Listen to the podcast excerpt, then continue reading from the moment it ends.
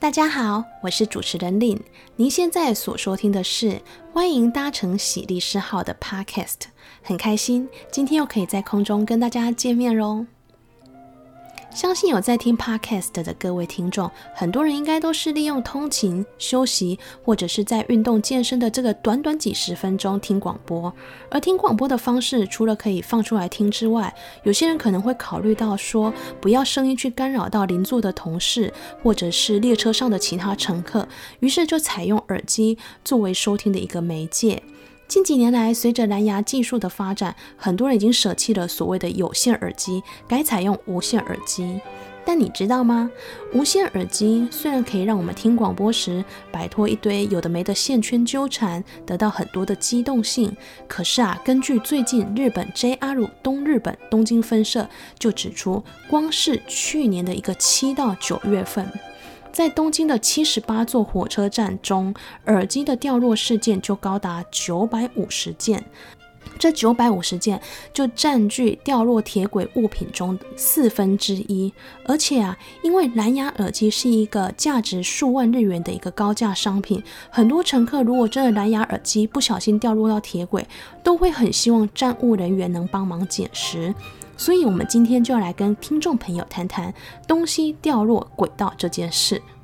首先呢、如果有东西掉落在轨道时，我们这里的轨道，我们可以想象到的可能就是捷运、高铁，也有可能是台铁。我们现在就先以台北大众捷运网站的一个宣导来说，其中它有一条就写着说。物品不慎掉落轨道时，请使用对讲机向站务人员求助，勿自行跳下轨道拾取。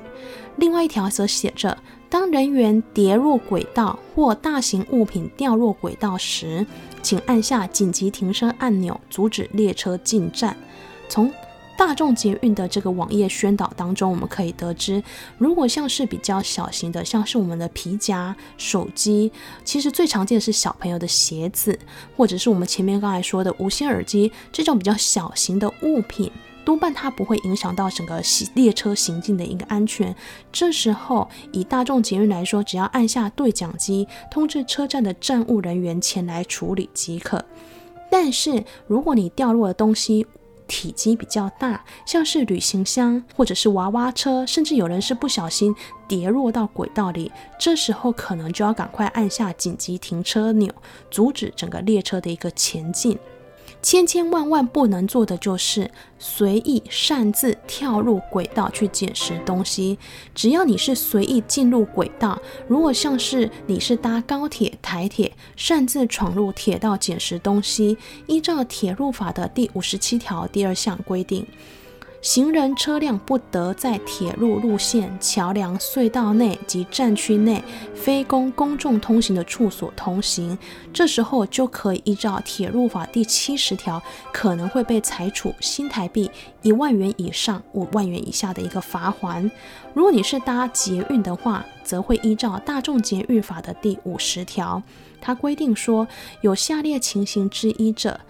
其中，在第三款规定，他说，非大众捷运系统的车辆或人员，只要你进入大众捷运系统的路线、桥梁、隧道等等等等的这个这个非公众通行的处所，就可能会处行为人或驾驶人呢新台币一千五百元以上七千五百元以下的一个罚锾。严重的话，像是不是常常在新闻中会看到有些很多低头族在滑手机，就没有注意看路，可能掉落到铁轨，甚至还会触犯到刑法上的公共危险罪的一个罪嫌。另外啊，捷运的紧急按钮其实也不太能够随便乱按，为什么呢？因为我们在我们的大众捷运法第五十条之一，还有一个不能随意按紧急按钮的规定，它里面就规定到说。如果你任意操纵站车设备或妨碍行车电力或安全系统设备的正常运作，是可以处新台币一万元以上五万元以下的罚款。我记得在前几年有一个新闻，他就是说民众在捷运内，他发现说这个捷运的地板很湿滑，其实民众是好心要通知站务人员来做处理，可是他可能就没办法分清楚紧急按钮跟对讲机，他可能一时搞混了，不小心误按了紧急停车按钮，后来就被裁罚了一万元。这个民众呢，他当然是不服，就提起了行政诉讼，透过了诉讼，法官才认定这些民众不是故意的，因此才撤销裁罚。讲了这么多啊，我们用捷运的宣导来给大家一个口诀，就是二要一不这个原则。什么叫二要一不呢？第一个，如果你是大型的物品或是有人落轨，要按下月台的紧急停车按钮。第二个，无论何种物品都要联络车站服务人员代为解释。再来是最后一个，不要哦，他说不要自行跳下轨道，这就是我们所谓的二要一步原则。最后提醒各位，在听 Podcast 之余，还是要注意自己的无线耳机，不要让它随意掉落到轨道。要知道，就算我们刚才讲的 SOP。的这个做法你都做对了，很多时候你也不是可以马上拿回你的掉落物，为什么呢？因为像捷运这种班次比较密集，而且它的车班间距都是很短的，很多时候你必须要等捷运收班，然后断电之后，才会有站务人员帮你捡拾你的掉落物。所以在还没捡拾到之前，你不就每天都要惴惴不安吗？所以。各位站在轨道前时，还是好好顾好自己的东西，谨慎才是唯一的上上策。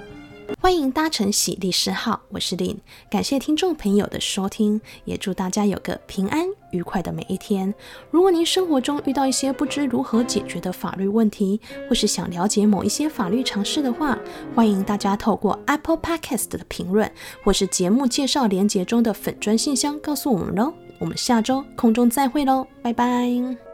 Thank you.